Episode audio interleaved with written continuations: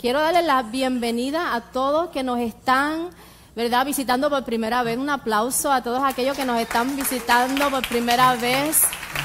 White dice, bienvenidos aquí a la casa del Señor. También quiero darle la bienvenida a todos los que nos están viendo por medio de las redes sociales. Bienvenido eres, te amamos un montón. ¿Quién está contento? Yo estoy un poquito triste para decirle la verdad. ¿Saben por qué? Se me fue el verano. Se me fue el verano y yo soy de Puerto Rico, yo me crié en Puerto Rico, o sea, así que me gusta los 80, los 90 y puedo llegar hasta los 100 sin quejarme. Y ahora que vienen los 70, los 60, los 40, los menos menos, ¿verdad? Como que eso como que no cuadra mucho, pero le doy gracias a Dios, ¿verdad? Porque estoy aquí. estoy aquí. So, ya mismo llega, este, creo que ya estamos, ¿verdad? En el otoño. Ya mismo llega el otoño o estamos en el otoño y vemos todas las hojas cambiar de colores. Yo le estaba diciendo a mi esposo ayer que, es lindo, ¿verdad? Cuando tú vas a la carretera y tú ves todas esas hojas cambiando de colores. Dios es hermoso. Dios tiene una, una creatividad hermosa, hermosa, hermosa, hermosa. Y estamos en una serie para comenzar donde la titulamos Enséñanos a orar. Enséñanos a orar. Y Dios ha venido instruyendo y nos ha venido enseñando a cómo tener una postura de oración. Y es importante, ¿verdad? Nosotros debemos tener una postura de oración. Como iglesia, ya saben que se acercan unos días importantes en septiembre para nosotros, donde Dios va a depositar algo nuevo en nuestras vidas. Esa es nuestra expectativa, ¿verdad? estos 10 días de oración que comienzan en septiembre 25, esperamos que Dios haga algo diferente. Estamos con, como que con ese anhelo, con ese deseo de que Dios haga algo diferente en nuestras vidas. Además de eso, esta eh, serie nos está enseñando, ¿verdad?, a cómo nosotros debemos tener una vida de oración enseñándonos a qué postura nosotros debemos tomar cuando estamos orando. Y no queremos, ¿verdad?, que la oración sea como una cosa que nosotros ponemos en la lista de quehaceres. Hoy tengo que hacer esto, hoy tengo que ir al supermercado, hoy tengo que comprar agua, hoy tengo que hacer, hoy tengo que orar. ¿Verdad? No queremos que nuestra vida de oración sea así, sino queremos que nuestra vida de oración sea como esa necesidad, como esa comida que tú te comes todos los días, como ese ajo con gandules y, chuleta o, tostones, ¿verdad? Esa necesidad, tenemos, queremos que la oración sea así, que la deseemos como deseamos la comida, ¿verdad? O como el agua que nos tenemos que tomar para poder sobrevivir. Así debe ser la oración en nuestras vidas. Y hemos cubierto hasta ahora la postura de adoración, ¿verdad? La postura de admiración hacia Dios, la postura del perdón. Hemos cubierto la postura de confesión, de cómo debemos ir y ser libros abiertos a Dios. Hemos eh, eh, cubierto la postura de restitución, de entregar, ¿verdad? Lo que hemos tomado. La postura de acción de gracia y de alabanza fue la última. Eh, el domingo pasado que nuestro hermano Eduardo estaban predicando. ¿Cuántos se gozaron de esa, esa eh, palabra tan hermosa que él trajo? Y él decía que la alabanza es cuando tienes el corazón agradecido y puedes abrir tu boca. Es necesario tener agradecimiento para poder llegar a los pies de Cristo. Cuando reconocemos que Dios ha hecho algo por ti y por mí, nuestra alabanza como que es diferente. Aprendimos que no hay sustitución para la alabanza. Y hoy vamos a estar hablando por unos minutos bajo el tema nuestra postura de fe. ¿Qué es tener una postura de fe? Y vamos a estar en el libro de Santiago, eh, capítulo 1, versículo 5 en adelante. Yo voy a estar leyendo de la nueva versión internacional. Si tú lo tienes, puedes buscarlo. Santiago 1, 5 y dice, si a alguno de ustedes le falta sabiduría, pídasela a Dios y Él se dará. Pues Dios da a todos generosamente sin menospreciar a nadie, pero que pida con fe, sin dudar porque quien duda es como las olas del mar agitadas y llevadas de un lado a otro por el viento. Quien es así, no piense que va a recibir cosa alguna del Señor. Es indeciso o inconstante en todo lo que hace. Vamos a orar. Padre, te damos gracias por esta palabra, Señor que has depositado, mi Dios del cielo, en mi corazón, Padre amado. Te doy gracias, Señor. Yo te pido, Señor, que yo sea un instrumento, Padre amado, el día de hoy, para que esta semilla, Padre, pueda, mi Dios, ser sembrada en los corazones de cada uno de mis hermanos, el de los que nos están viendo por medio de las redes sociales, Padre, y que pueda ser una semilla que haga un cambio, que, que traiga un fruto, Señor, en sus vidas, Padre amado. Queremos que hables el día de hoy, Dios.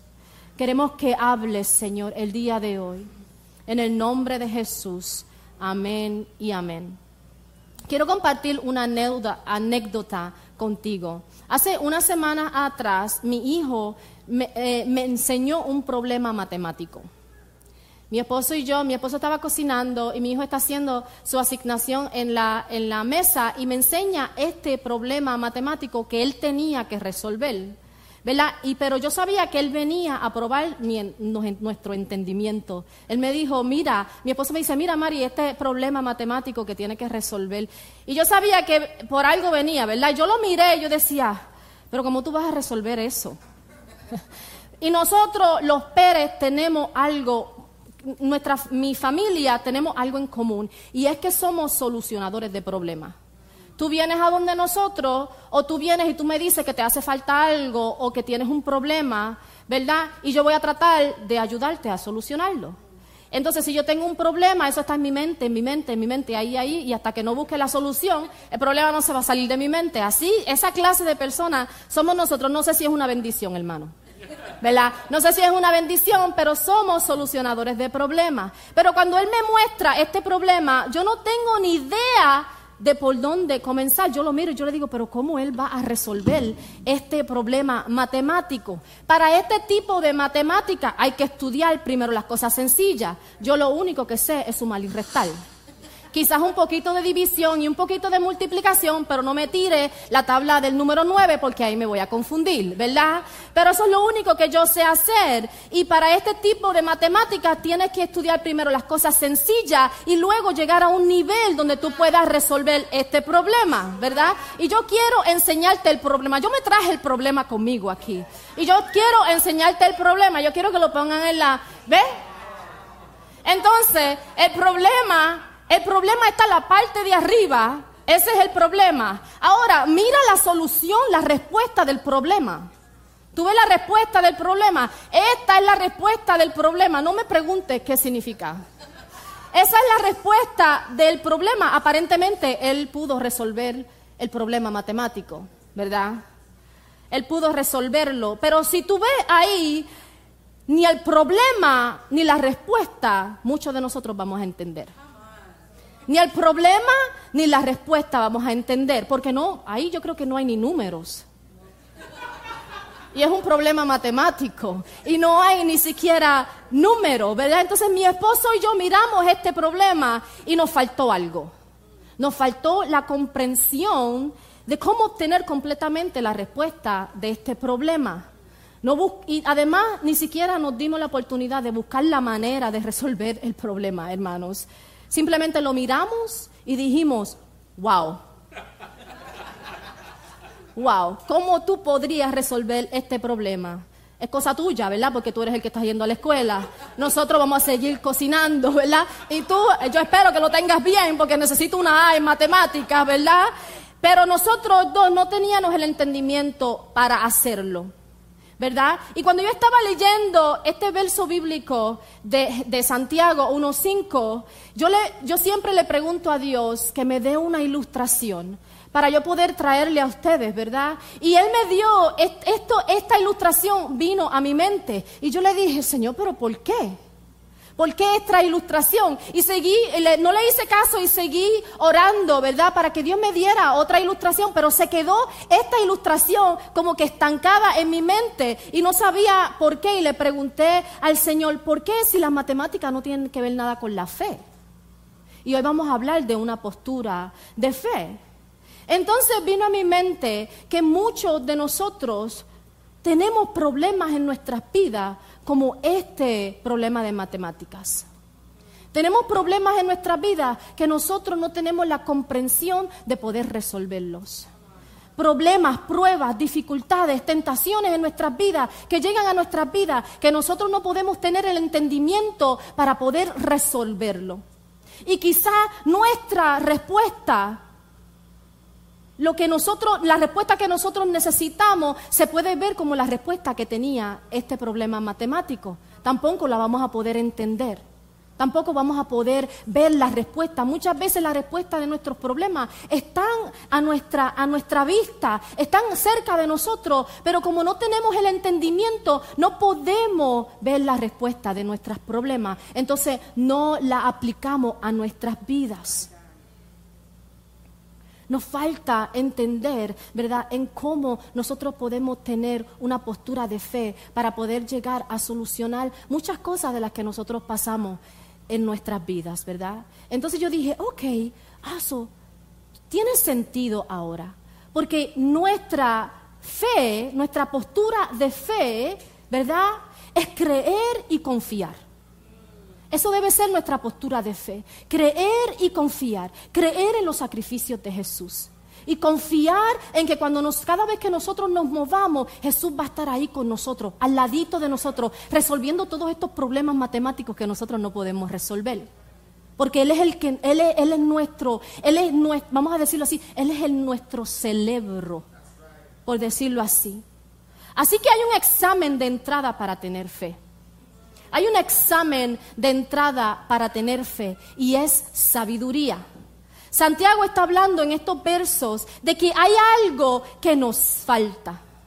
Hay una deficiencia en nosotros y es sabiduría. ¿Y para qué nosotros necesitamos sabiduría? ¿Verdad? Una buena pregunta. Porque cuando pasamos por pruebas, cuando pasamos, cuando somos tentados, vamos a necesitar esta sabiduría. ¿Qué es tener una postura de fe? ¿Y cómo nosotros podemos obtener esta sabiduría de la que está hablando Santiago en este verso? Son las preguntas que queremos contestar el día de hoy. Normalmente nosotros asimilamos la fe con una vía para llegar al cielo. O sea, Cristo, te acepto como mi Salvador, ya mi vía para llegar al cielo ya está, ¿verdad? Ya está ahí.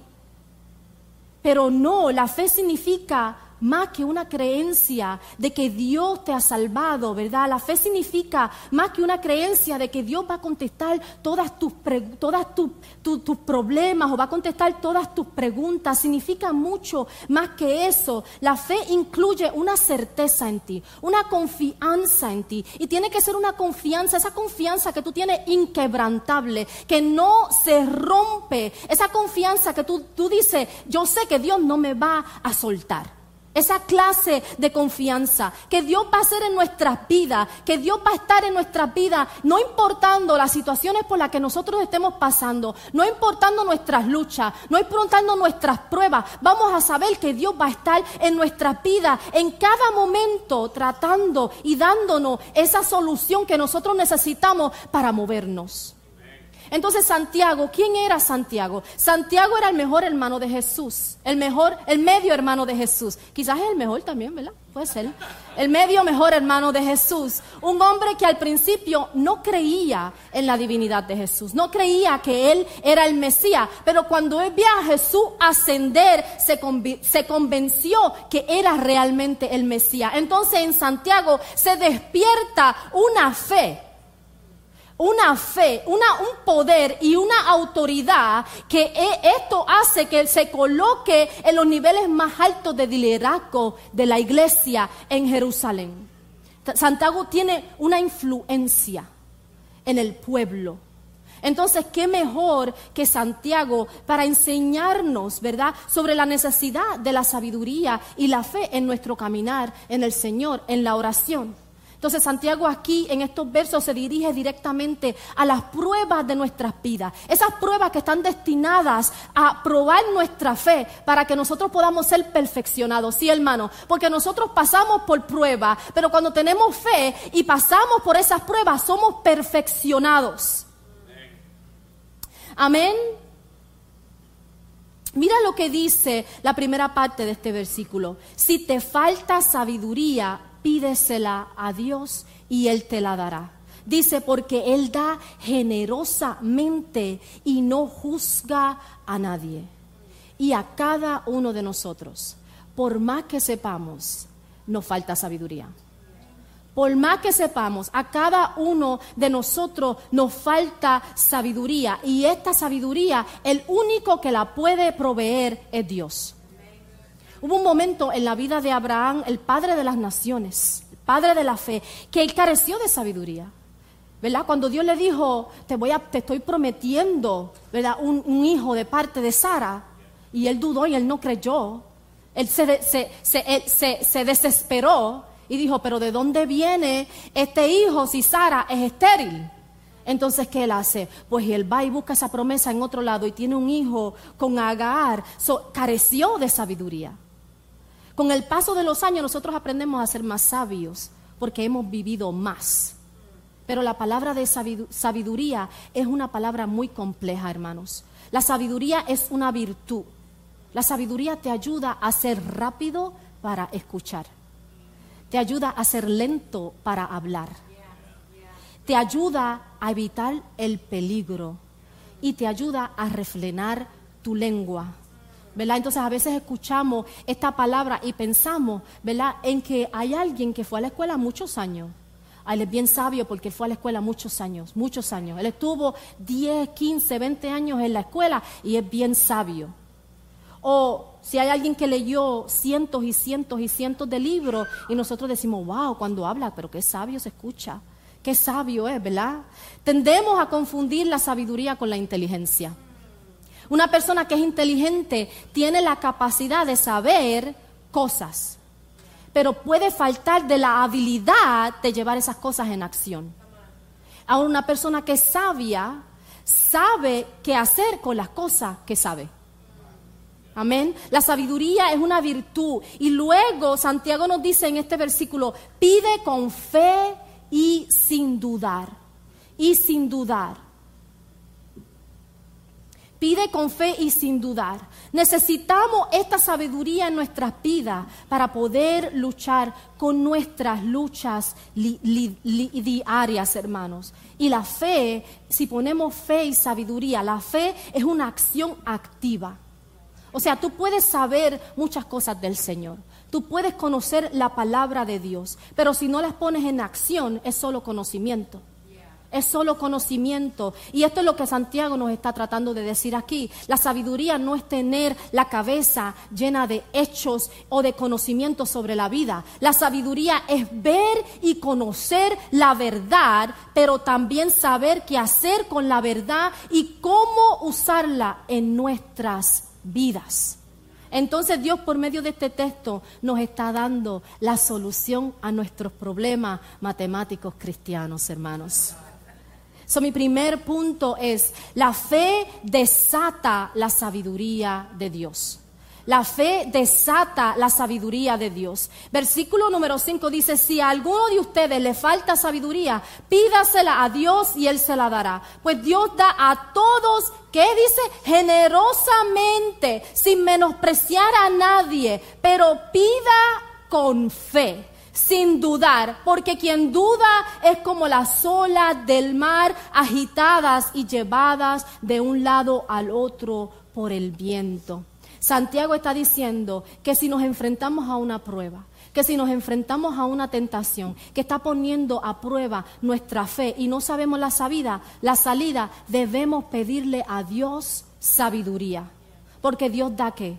Liberadamente, porque Dios da generosamente, lo que significa que todo lo que yo necesito, Él va a darme en abundancia, Él va a cubrir todo en abundancia. Además, Dios no rechaza, Dios no reprocha, Dios no está reprendiendo, ¿verdad? Cuando nosotros estamos faltando algo, Dios al contrario, Dios está con las manos abiertas, esperando que nosotros vengamos a Él a buscar esta sabiduría de Él. A mí me encanta algo mucho, hay un verso bíblico que a mí me encanta, que Dios dice, quiénes nosotros somos, ¿verdad? Y Él dice que nosotros somos una generación escogida, que nosotros somos hijos y hijas de Dios. entonces Dios es nuestro Padre y Él se preocupa por nosotros. Él quiere satisfacer nuestras necesidades.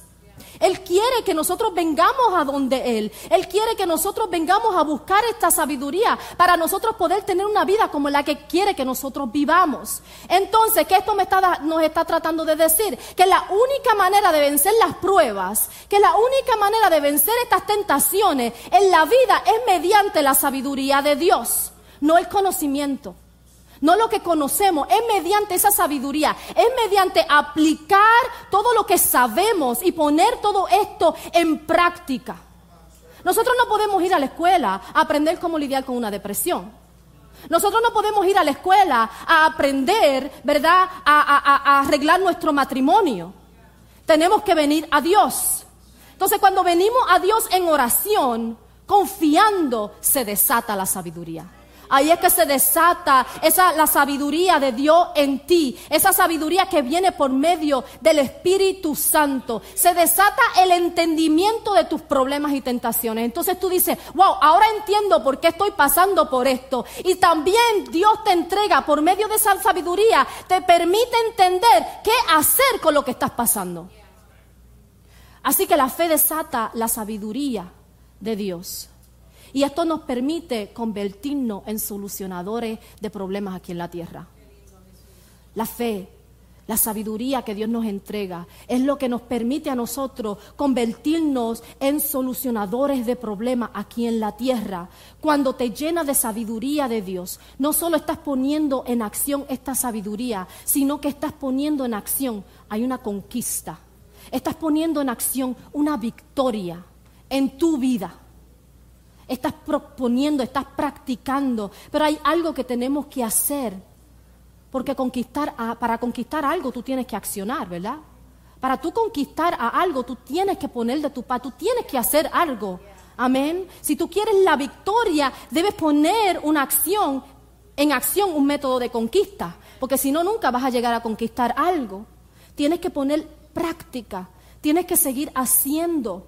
¿Verdad? Lo que, lo que Dios te está entregando, lo que tú conoces en la palabra, cuando tú lees la palabra, cuando tú conoces la promesa de Dios, tú tienes que comenzar a ponerlo en práctica día por día por día, accionarlo día por día por día, hasta que hay más y más y más y más y más en ti. La semana pasada yo le pregunté a mi esposo, ¿verdad?, cómo él aprendió a arreglar autos. Yo, mi esposo siempre está trabajando en carros. Yo le dije hace unas semanas atrás que en mi casa hay más herramientas que platos, ¿verdad? Él siempre está bregando en carro. Y yo le dije, le pregunté, ¿cómo tú aprendiste a arreglar un carro si tú nunca fuiste a la escuela para eso? Porque siempre hay un inicio.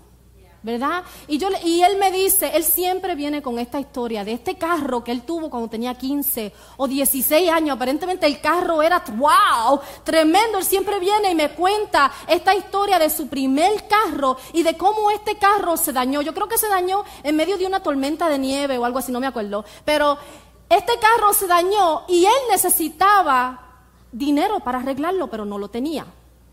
Entonces, él abre ese, el bonete, el bonete, él abre el bonete. Yo no sé ni siquiera dónde se pone el aceite ni el agua, hermano, no. Por eso es que él sabe, ¿verdad? Él abre el bonete y él comienza a ver cuál era el problema.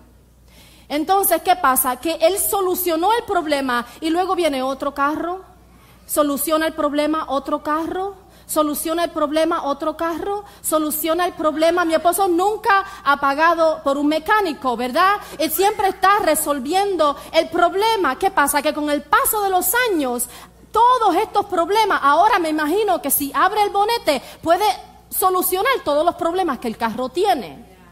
Porque con el paso del tiempo, tú comienzas a saber qué hacer con las situaciones que están pasando en tu vida. ¿Verdad? Con el paso del tiempo tú comienzas a saber que si el carro se te rompe, el carro espiritual, porque déjame decirte que nuestros carros espirituales se rompen, que si el carro espiritual se rompe, tú vas a saber cuál es el problema, porque ya tú trabajaste en lo que, en lo que hiciste ahí. Y es práctica. cuando se aprende algo, se pone en práctica y se sigue trabajando en ella y se sigue aplicando. Lo que no se aplica se muere, ¿verdad? Si él, no, si él hubiera a los 16 años parado de arreglar carros, él nunca tuviera que haber pagado por, por un mecánico, porque lo que, lo que no se aplica se muere. Pero cuando tú aplicas esta habilidad en tu vida, cuando tú aplicas todos los conocimientos que Dios te ha entregado en tu vida, hay algo que sigue ejercitándose en ti y esto se convierte en sabiduría. Y con el paso del tiempo, mucho más fácil poder salir de los problemas porque tenemos la sabiduría de Dios en nuestras vidas. La fe no nos va a impedir, ¿verdad? La fe, la fe no va a impedir tus problemas y pruebas. O sea, porque tú tengas fe no significa que las pruebas y los, y los problemas no van a venir a ti. Eso no es lo que está diciendo. Pero la fe te da la sabiduría para lidiar con esos problemas y pruebas. Y si no ejercitamos la fe, no vamos a ser capaces de poder lidiar con todos estos problemas que nosotros tenemos y nos podemos quedar estancados. Estancados. Entonces, la fe es ese carro que nos lleva al cielo. Es ese carro que nos lleva al cielo. Yo no sé si tú te has quedado en el highway a pie. No sé si te has quedado en el highway a pie y de momento, así, de momento tu cajón se apaga o en un supermercado y de momento tu cajón se apaga y ¡pum! No sabes qué hacer. Bueno, el cajón se apagó, no sé cuál es el problema de este carro, ¿verdad? Y ahí te quedaste a pie. Muchas veces nuestras vidas van corriendo perfectamente. Van corriendo perfectamente, corriendo sin problema, pero viene algo y se rompe. Viene un boom y ahí nos quedamos. Viene un dolor, viene una enfermedad, viene una pérdida de un ser querido, viene un tiempo seco, viene una decepción, viene una soledad y ahora no sabemos qué hacer. Ahora nos quedamos estancados, ¿verdad? Y ahora, ¿verdad? venimos ante Dios y decimos, Señor, pero ¿y ahora? Tú no estás conmigo. Y comenzamos a dudar. O oh, yo no soy suficiente para que tú me escuches, Señor. Me dejaste a pie en el highway, Señor. No soy suficiente para que tú me escuches. Y comenzamos a dudar y, llenamos nuestras mentes de, de las circunstancias, de lo que estamos pasando. Entonces, no podemos acudir a Dios mirando nuestras circunstancias. No podemos acudir a Dios mirando que ese carro espiritual que tenemos se ha dañado, que nos ha dejado a pie. No podemos venir así a donde Dios, porque la fe va más allá que la circunstancia. La fe a ti te entrega autoridad. La fe a ti te entrega el poder. Y el poder de que Dios ha declarado algo en tu vida y que lo que Dios ha declarado en tu vida no se dejen llevar por la circunstancia, porque lo que Dios ha declarado en tu vida va más allá de los hechos que están pasando ahora. So, tenemos que acudir a Dios con fe y sin dudar. Tenemos que acudir a Dios con fe y sin dudar. Santiago dice que no seamos como las olas de los océanos. Yo no sé si tú has estado en un mar este, que está bravo, ¿verdad? Un mar que está moviéndose, que quizás hay una tormenta en el océano y tú ves las olas moviéndose de arriba y para abajo, ¿verdad? Él dice, no seas como las olas del océano, que, porque quien duda va de un lado para otro. O sea que tú sí, quizás hoy sí, y mañana es no, y luego es sí, y luego es no. Es venir de un lado para otro. Entonces esto te vuelve inestable. Y una fe inestable no tiene dirección hacia la perfección, hermanos. No tiene dirección. Una fe inestable no te permite ver las escaleras del cielo. No te permite ver esas escaleras del cielo. Santiago 1.8 dice, el hombre de doble ánimo es inconstante en todos sus caminos. Y quizás tal vez ahora mismo tú piensas, ¿verdad? En tu vida, quizás ahora tú estás como que como en una ola. Como quizás tal vez tú, tú, tú miras, miras tu vida y tú dices, yo no sé cómo voy a arreglar esto. Yo no sé si quedarme aquí o irme. Yo no sé si moverme. Yo no sé qué hacer, ¿verdad? Tal vez las dudas vienen del miedo. El miedo trae muchas dudas a tu vida. Tal vez tienes miedo a los cambios. Tal vez tienes miedo a, entrar en una nueva dirección que Dios te está entregando. ¿Qué pasa? Que cuando sucede esto, el enemigo usa tu miedo, el enemigo usa tus dudas para detenerte. Porque Él sabe Esto es algo que el enemigo sabe muy bien. Él sabe que cuando Dios abra tus ojos, que cuando Dios abre nuestros ojos y, nosotros podamos realizar y ver el poder y los propósitos de Dios en nuestras vidas, el relajito a Él se le acaba. Él lo sabe. Él lo sabe, por eso es que Él nos mantiene en esa ola de arriba para abajo. Si somos suficientes, si Dios nos está escuchando, si no nos está escuchando, Él nos mantiene en esa, en esa burbuja. Pero la fe, cuando tú crees, te lleva a entender el reino de Dios y sus promesas en tu vida. Y la fe desata la sabiduría de Dios en tu vida. Por tanto, si tú te enfrentas a, a problemas y tú confías en los recursos que Dios te está entregando y tu fe tiene acción, no va a haber titubeos. No vas a estar en esa ola moviéndote de arriba para abajo, ¿verdad? Y nos debemos preguntar el día de hoy, ¿en qué estamos basando nuestra fe? ¿En lo que conocemos? En lo que sabemos de Dios o en lo que Dios nos está entregando en nuestras vidas. Estamos accionando, estamos confiando en la habilidad de Dios en cumplir su palabra en nuestras vidas. Dios es un Dios que no cambia. Lo que Dios dijo, Dios lo va a cumplir. Si Dios puso palabra y promesa en tu vida, Dios lo va a cumplir. Dios es un Dios que entrega escudo, hermanos. Encontramos una historia en Primera de Samuel 17 y esta es una historia favorita mía, donde David se encuentra con este famoso gigante filisteo llamado Goliat, Goliat, Goliat, Goliat. Ay, santo, Goliat, ¿verdad? Que él medía como tres metros de estatura y, y llevaba una, en la cabeza un casco de bronce. O sea, era bien grande, pero estaba todo cubierto tenía un escudo, llevaba un casco de bronce, había un escudero que caminaba al frente de él, tenía una jabalina, tenía una espada, pero aquí viene mi David. Tan pronto David lo escuchó desafiando el pueblo de Israel, se levanta en el campo de batalla y se pone su fe de escudo. Eso fue lo único que se puso David su fe de escudo. Aquí está el punto número dos. La fe es el escudo de tu campo. La fe es el escudo de tu campo. El escudo de David no era un gran plato que lo cubría. No, ni una onda con las rocas que lo salvaron, no. Aquí está David, el más pequeño. Él era el más pequeño de su hermano, un pastor que solamente sabía cuidar ovejas en el monte allá pero tiene una fe increíble. Si tú lees este, este capítulo, dice que uno de los hermanos le dice, yo te conozco. Le dice, tú eres un atrevido, tú eres un malintencionado, yo te conozco lo que tú, lo que tú estás haciendo aquí. Tú has venido para ver la, la batalla. Pero tú sabes lo que pasa, que los hermanos no sabían que David no solamente fue a ver la batalla, David fue a ganar la batalla.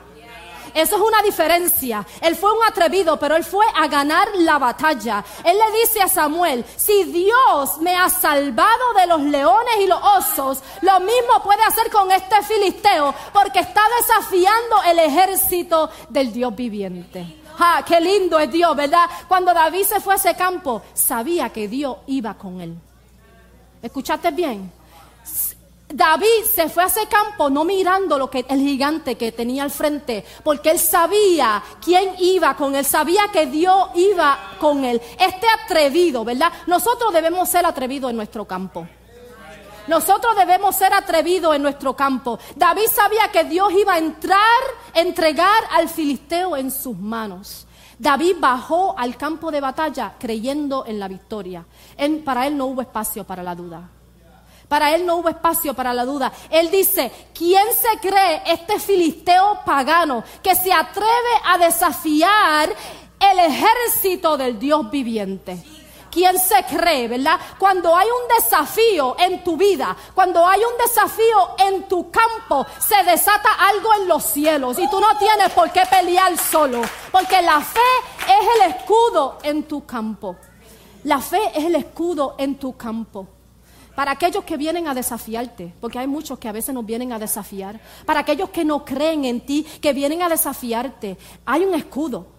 Hay un escudo para tus batallas. Hay un escudo para tus pruebas. Hay un escudo, hay un escudo para ti. Hay un escudo para tu enfermedad. Tú lo sabías. Hay un escudo para tu mente. Hay un escudo que Dios te está entregando. ¿Y qué pasa? Que cuando nosotros no nos ponemos este escudo de fe, viene la falta de sabiduría en nuestras vidas y se crea un campo de batalla en nuestras mentes. Y ahí es que entra el enemigo. El enemigo es como un gran Goliath que intenta intimidarnos. Él trata de pararse en nuestro territorio.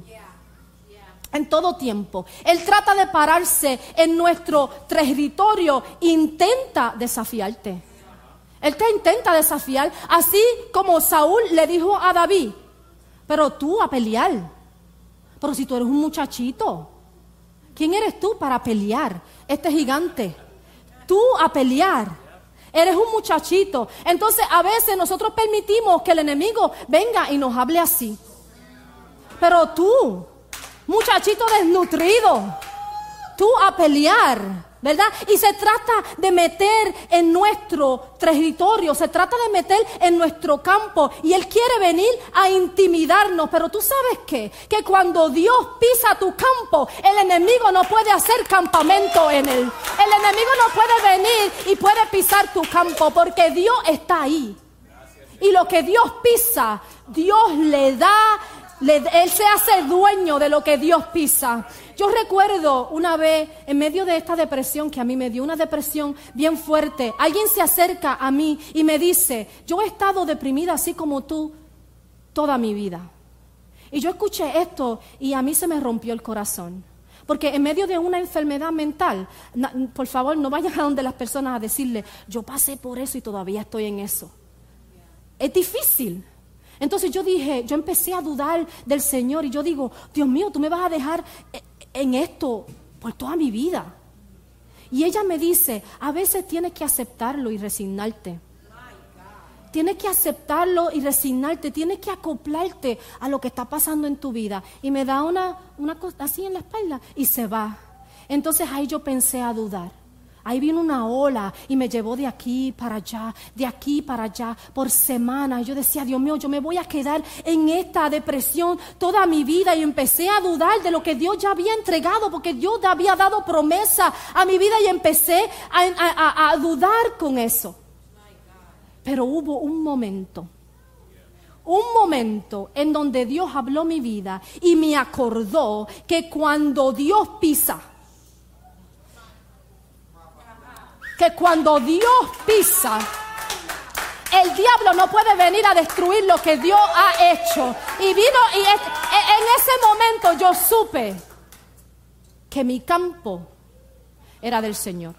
En ese momento yo supe, ah, yo no me voy a quedar en esta depresión, yo no me voy a quedar sintiendo pena por mí misma. Dios dijo que me iba a sacar de ella, Dios me va a sacar de ella. Y eso fue lo que Dios hizo conmigo.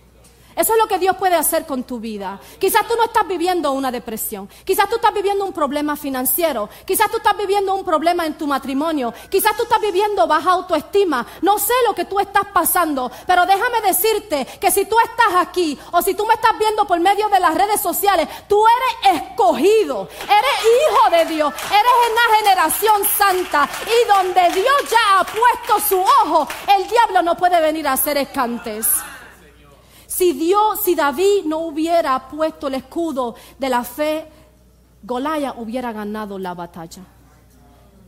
Golaya hubiera ganado la batalla. Qué lindo eres Dios. Pero tan pronto David tocó el campo de batalla, esa pelea ahora eran negocios de Dios. Esa pelea ya no era de David. Tan pronto David tocó su fe, el escudo de su fe, Dios bajó y entregó la victoria en esa batalla.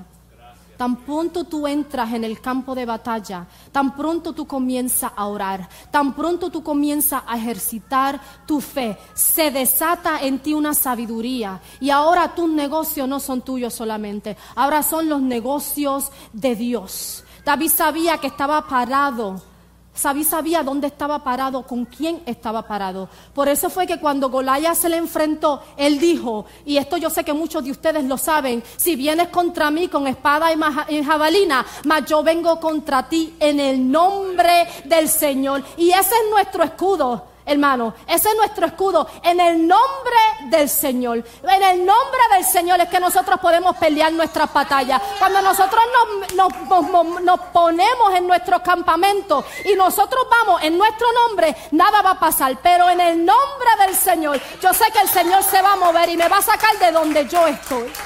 No hay nada más. No hay nada más. D.L. Moody en este libro, en el libro que él escribió, dice, la incredulidad ve algo en la mano de Dios y dice, no puedo conseguirlo. Y la fe lo ve y dice, lo voy a tener. Lo voy a tener. Cuando nos acercamos a Dios, pidiendo con fe y sin dudar, sin dudar, estamos asentando nuestro corazón y nuestra mente en el acto de confiar en Dios. No estamos confiando solamente nosotros mismos. Ahora tenemos nuestra confianza en Dios. Y tú sabías que la confianza tuya en Dios te cubre a ti y cubre a tu familia. Te cubre a ti y cubre a tu comunidad, te cubre a ti y cubre a tus amigos, te cubre a ti y cubre a la iglesia. David no estaba derrotando a este gigante por él solo. Él dice, el ejército, él desafió el ejército del Dios viviente. O sea que había más que una persona ahí. El campo que nosotros estamos pisando está lleno de gente alrededor que necesita de Cristo, que necesita de cobertura, que necesita de intercesión. En nuestro campo de oración tiene que haber intercesión. Tiene que haber intercesión. Intercesión es ir al Padre en clamor por otros. Tienes que creer por los que están a tu lado. Tienes que creer por tu familia. Tú tienes que creer por aquella comunidad, por tu trabajo. Tú tienes que creer por aquellos que Dios ha puesto y tú tienes que doblar rodillas por ellos. Estaba leyendo esta historia en este libro de oración que habla, este libro de oración que prevalecen, donde el autor nos dice que él estaba en una reunión y él hizo una oración. Él, pidió que todos los que necesitaban oración pasaran al frente todos los que necesitaban salvación de Jesús. Y él ve que esta mujer pasa al frente y se arrodilla. Y él dice, pero esta mujer es cristiana. Ella no necesita la salvación, ya ella es una cristiana por muchos años. Y él va a donde ella y le dice, adiós, pero tú eres cristiana. Y ella le dice, sí, yo soy cristiana. ¿Y por qué tú estás pasando al frente? Y ella le dice, bueno, yo estoy pasando por mi hijo. Mi hijo está muy lejos, se ha alejado, se ha alejado, ha ido muy lejos, pero yo quiero ver si Dios lo bendice. Yo no sé por quién tú tienes que pasar el día de hoy al frente. Yo no sé por quién tú tienes que interceder el día de hoy. Quizás tú tienes que interceder por un hijo. Quizás tú tienes que interceder por un ser familiar. Yo no sé con quién tú por qué tú tienes que interceder. Pero lo importante es que debes hacerlo. ¿Sabes por qué? Porque la intercesión él trae respuestas también. Y este es mi último punto. La fe trae respuestas. La fe trae respuestas. Santiago 1.5 nos dice específicamente, si a alguno de ustedes le falta sabiduría, pídasela a Dios y Él se la dará. Yo te quiero dar un problema matemático cristiano. ¿Sabes? Mis hijos trabajaron bien, bien fuerte en esto, ¿sabes? Ellos me ayudaron a hacerlo. Pero mira esto. En nuestra vida nosotros tenemos pruebas y tentaciones. Quizás la parte de arriba tú no la vas a poder entender. Pero en Cristo no te tienes que preocupar por la parte de arriba. Él te da la solución. En nuestra vida nosotros tenemos pruebas y tentaciones, pero cuando creemos en lo que Dios tiene para nosotros y venimos a Él con una eh, a Él en una postura de corazón y una fe, la oración se hace constante, hay una consistencia en la oración. Entonces venimos con fe y oramos y le pedimos a Dios y Dios entrega sabiduría. O sea que cada problema que nosotros tenemos, cada tentación que nosotros tenemos, cada prueba que nosotros tenemos, ¿verdad? Cada todo lo que nosotros pasamos, venimos con fe al Señor y oramos y somos constantes en la oración y estamos ahí orando fervientemente y no nos importa si la, la respuesta ha llegado o no. Seguimos orando. Dios dice que Él te da sabiduría. Entonces, esa sabiduría que Dios te está entregando, esa sabiduría que ya está en tu vida, cuando tú la aplicas, se abren las puertas del cielo y en tu vida hay una gracia que viene del cielo y entra en tu vida. Hay una gracia de Dios. Hay una gracia de Dios que desciende del cielo a tu vida, hermanos desciende del cielo, pero tenemos que hacer algo. Porque la solución de este problema empieza con una acción. Empieza con fe. Y la fe tiene que venir de nosotros. Tenemos que creer que Dios nos va a sacar de nuestros problemas. Tenemos que creer que Dios va a hacer algo en nuestras vidas. Tenemos que ser constantes, ¿verdad? No solamente conocer que Dios está ahí. No solamente conocer que Dios hizo algo por el vecino o por el que está al lado sentado al lado tuyo. No. Tenemos que creer por nosotros. Porque la fe es como una cadena de oro que nos une directamente al trono de Dios y a la gracia del cielo desciende de nuestras almas, a nuestras almas. Dios quiere que nos movamos, hermanos. Dios quiere que seamos constantes. Él tiene tanto que entregarte. Él tiene tanto que entregarte y lo único que Él desea que nosotros hagamos es tener fe. Tener fe porque el resto Él te lo entrega a ti. Dios no te da solo cuando tú pides o porque tú pides. Nosotros no le damos a nuestros hijos cuando ellos piden, ¿verdad, Eduardo? Nosotros no le damos a nuestros hijos cuando solamente ellos piden. Si tú ves que hay una necesidad en tu, en tu hijo, Tú lo conoces tan bien. Tú conoces a tu hijo, tú conoces sus necesidades, tú conoces su flaqueza, tú conoces si, están pasando por algún problema. ¿Y qué tú vas a hacer? Tú vas a cubrir, tú vas a entregar. Nosotros no le damos a nuestros hijos solamente cuando piden. Dios no nos da solamente cuando nosotros pedimos. Dios tiene a nuestras vidas cubiertas. Él conoce nuestras flaquezas. Él conoce nuestros problemas. Y Él nos da. La fe trae respuesta, aun si tú preguntar, porque Dios conoce tu corazón. So quiero preguntarte este día y te puedes poner sobre tus pies. Estamos creyendo que Dios va a expandir. Estamos creyendo que Dios va a expandir nuestro territorio. Estamos creyendo que Dios va a tocar nuestra familia. Estamos creyendo por ello. Estamos creyendo por esa familia que no ha llegado a Cristo. Estamos creyendo por aquellos que necesitan sanidad. Estamos creyendo por aquí, orando, intercediendo por aquellos que necesitan realmente un toque especial de Dios. Estamos orando para que el soplo de la gloria de Dios entre a nuestras vidas. Estamos orando por algo más. No debemos conformar. No te conformes con lo que está pasando ahora en tu vida. Tú quieres, tú quieres desear esa gloria de Dios. Tú quieres que esa gloria de Dios baje y sople y tú puedas sentir ese soplo del Señor. Estamos listos para que Dios comience a transformar las vidas. Hebreos 11:6 dice, en realidad sin fe es imposible agradar a Dios ya que cualquiera que se acerca a Dios tiene que creer que Él existe y que recompensa a quienes lo buscan. So, si por fe Abraham se movió, si por fe Moisés cruzó el mar rojo, por fe, ¿qué vamos a hacer nosotros? Por fe. Si en tu vida tú sientes que hay una falta, que algo falta en tu vida, Vamos a tener intercesores que van a orar por ti. No tengas miedo, no permita que la duda y el miedo te detengan. Pasa al frente. Pasa al frente para que oren por ti. Este es el momento donde tú puedes conectarte con el Señor.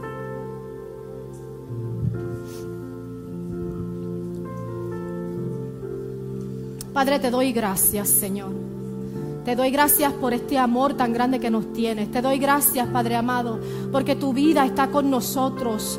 Señor, porque tú nos miras, Padre amado. Yo te pido, Jehová, que tú quites toda duda, que tú quites todo miedo, Señor, en la vida de las personas, Padre amado, que están aquí presentes, Señor. Yo te pido que seas tú cubriendo, Jehová, cubriéndolo, Dios mío, que seas tú moviéndote, que seas tú transformándolo, Señor. Y que haya un empuje de fe en ellos, Señor. En el nombre de Jesús. Amén y amén.